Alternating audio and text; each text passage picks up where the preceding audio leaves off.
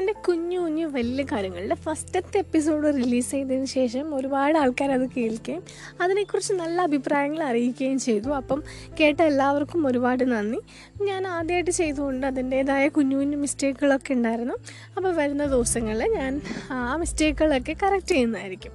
അപ്പോൾ ഇന്നത്തെ നമ്മുടെ കുഞ്ഞു കുഞ്ഞു വലിയ കാര്യങ്ങളിലേക്ക് സ്വാഗതം. നമ്മൾ ഈ യക്ഷി മാട മർദ പ്രേത എന്നൊക്കെ പറഞ്ഞ് ഒരുപാട് കേട്ടിട്ടുണ്ടാവുമല്ലോ. ലോകത്തിലുള്ള എല്ലാ യക്ഷിക്കഥകളൊക്കെ വെച്ച് നോക്കുകയാണെങ്കിൽ നമ്മുടെ മലയാളി യക്ഷിക്കഥ കുറച്ച് ഡിഫറെന്റ് ആയിരിക്കും. നമ്മുടെ മലയാളി യക്ഷികൾ എന്ന് പറയുമ്പം പനങ്ങൾ പോലെ മുടിയുള്ള അതീവ സുന്ദരികളായിട്ടുള്ള മുറുക്കാൻ മുറുക്കുന്ന അതുപോലെ തന്നെ ആകാശത്തിലൂടെയൊക്കെ പറന്ന് കിടക്കാൻ കഴിയുന്ന യക്ഷികളെക്കുറിച്ചായിരിക്കും നമ്മൾ കൂടുതലും കേട്ടിട്ടുണ്ടാവുക അതിപ്പോൾ കേരളത്തിലെ ഏത് സ്ഥലത്തെ യക്ഷിക്കഥകൾ നോക്കുകയാണെങ്കിലും ഏകദേശം എല്ലാ കഥകളും ഒരുപോലെ തന്നെയായിരിക്കും. അപ്പം ഞാൻ എന്തിനാണിപ്പോൾ ഈ യക്ഷിക്കളെക്കുറിച്ചൊക്കെ കുറിച്ചൊക്കെ സംസാരിക്കുന്നതെന്നില്ല നിങ്ങൾ ആലോചിക്കുന്നുണ്ടാവുക? ഞാൻ ഈ അടുത്തൊരു പുസ്തകം വായിച്ചു. ആ പുസ്തകത്തിന്റെ പേരാണ് യക്ഷി. മലയാറ്റൂർ രാമകൃഷ്ണനാണ് അത് എഴുതിയിരിക്കുന്നത്. അപ്പം ഞാൻ ഇതുവരെ വായിച്ചിട്ടുള്ള യക്ഷിക്കഥകൾ വെച്ച് നോക്കുമ്പോൾ ഈ കഥ കുറച്ച് ഡിഫറെന്റ് ആയിട്ട് എനിക്ക് തോന്നി അതുകൊണ്ടാണ് ഞാൻ ഇന്ന് ഇതിനെക്കുറിച്ച് സംസാരിക്കാമെന്ന് വിചാരിച്ചത്.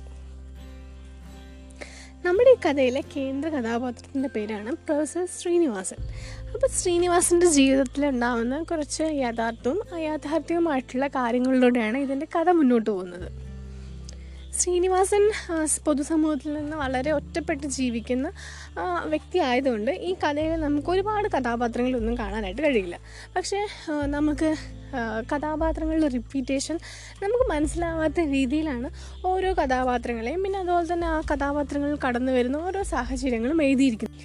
ശ്രീനിവാസിന്റെ ജീവിതത്തിൽ വളരെയധികം തിരക്ക് പിടിച്ച് നടക്കുന്ന ഒരു കാലഘട്ടത്തിൽ അദ്ദേഹത്തിന് കെമിസ്ട്രി ലാബിൽ വെച്ചിട്ട് ഒരു അപകടം ഉണ്ടാവും. ഈ അപകടത്തിൽ അദ്ദേഹത്തിന്റെ മുഖത്തിന്റെ പാതിയിലേറെ അദ്ദേഹത്തിന് നഷ്ടപ്പെടും. അപ്പം അത് ഒരിക്കലും ചികിത്സിച്ച് ഭേദമാക്കാൻ കഴിയാത്ത രീതിയിലാണ് ആ മുഖം വികൃതമായി പോകുന്നത്.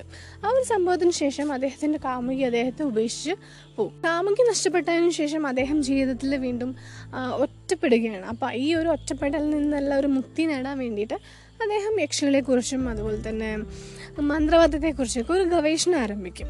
അപ്പോൾ ഈ ഗവേഷണമെല്ലാം ആരംഭിച്ച് അതിലിങ്ങനെ എൻഗേജ്ഡ് ആയിരിക്കുന്ന ഒരു സമയത്ത് രാഗിണി എന്ന് പറഞ്ഞ ഒരു പെൺകുട്ടി അദ്ദേഹത്തിന്റെ ജീവിതത്തിലേക്ക് കടന്നു വരും രാഗിണി എന്ന് പറയുമ്പം വളരെ സുന്ദരിയായിട്ടുള്ളൊരു പെൺകുട്ടിയാണ്. അപ്പം ശ്രീനിവാസനും രാഗിണിയും കാണുകയും വളരെ ചുരുങ്ങിയ കാലം കൊണ്ട് തന്നെ അവർ തമ്മിൽ പ്രണയത്തിലാവുകയും അവസാനം ആ പ്രണയം വിവാഹത്തിൽ ചെന്ന് അവസാനിക്കുകയും ചെയ്യുകയാണ്. ഞാൻ ഈ നോവൽ ഇങ്ങനെ വായിച്ചുകൊണ്ടിരുന്നപ്പം എന്റെ മനസ്സിലുണ്ടായ ഒരു ചോദ്യം എന്താണെന്ന് വെച്ചാൽ എന്തുകൊണ്ടായിരിക്കും രാഗിണി വളരെ പെട്ടെന്ന് തന്നെ ശ്രീനിവാസിനെ വിവാഹം ചെയ്തതെന്നായിരുന്നു. അപ്പോൾ ഈ ഒരു ചോദ്യം തന്നെയാണ് ഈ കഥ മുന്നോട്ട് വായിക്കാനൊരു ഇൻസ്പിറേഷൻ നമുക്ക് തരുന്നത്. അപ്പോൾ ഈ കഥയുടെ ഓരോ ഭാഗത്ത് വെച്ച് നോക്കുകയാണെങ്കിൽ നമുക്ക് ഇതുപോലെ കുറേ കുറേ ചോദ്യങ്ങൾ വരും. അപ്പോൾ ഈ ചോദ്യങ്ങൾക്കെല്ലാം ഉത്തരം കണ്ടെത്താൻ വേണ്ടിയിട്ട് തീർച്ചയായും നിങ്ങൾ ഈ പുസ്തകം വായിക്കണം.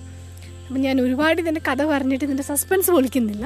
അപ്പോൾ കഴിയുന്നതും നിങ്ങൾ മലയാറ്റൂരിന്റെ യക്ഷി എന്ന് പറഞ്ഞ നോവൽ വായിക്കുക.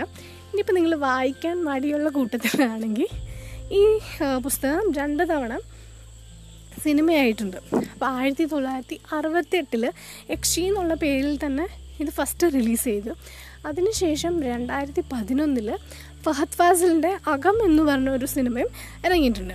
അപ്പം കഴിയുന്നവർ പുസ്തകം വായിക്കുക. അല്ലാത്തവർ സിനിമ കാണുക ഞാൻ കൂടുതലും എന്തായാലും പുസ്തകം വായിക്കാൻ തന്നെയായിരിക്കും പറയുക കാരണം പുസ്തകം വായിക്കുമ്പോൾ നമുക്ക് കിട്ടുന്ന ഒരു സാറ്റിസ്ഫാക്ഷൻ അത് വേറെയാണ്. സിനിമ കാണുമ്പോൾ അത് മറ്റൊരു രീതിയിലാണ് അപ്പോൾ കഴിയുന്നതും നിങ്ങൾ പുസ്തകങ്ങൾ വായിക്കാം. അപ്പോൾ ഇതുപോലെ നല്ല നല്ല കുഞ്ഞു കുഞ്ഞു വിശേഷങ്ങളുമായിട്ട് ഞാൻ വീണ്ടും വരും. നമുക്ക് വീണ്ടും കാണാം. അതുവരേക്കും ബൈ.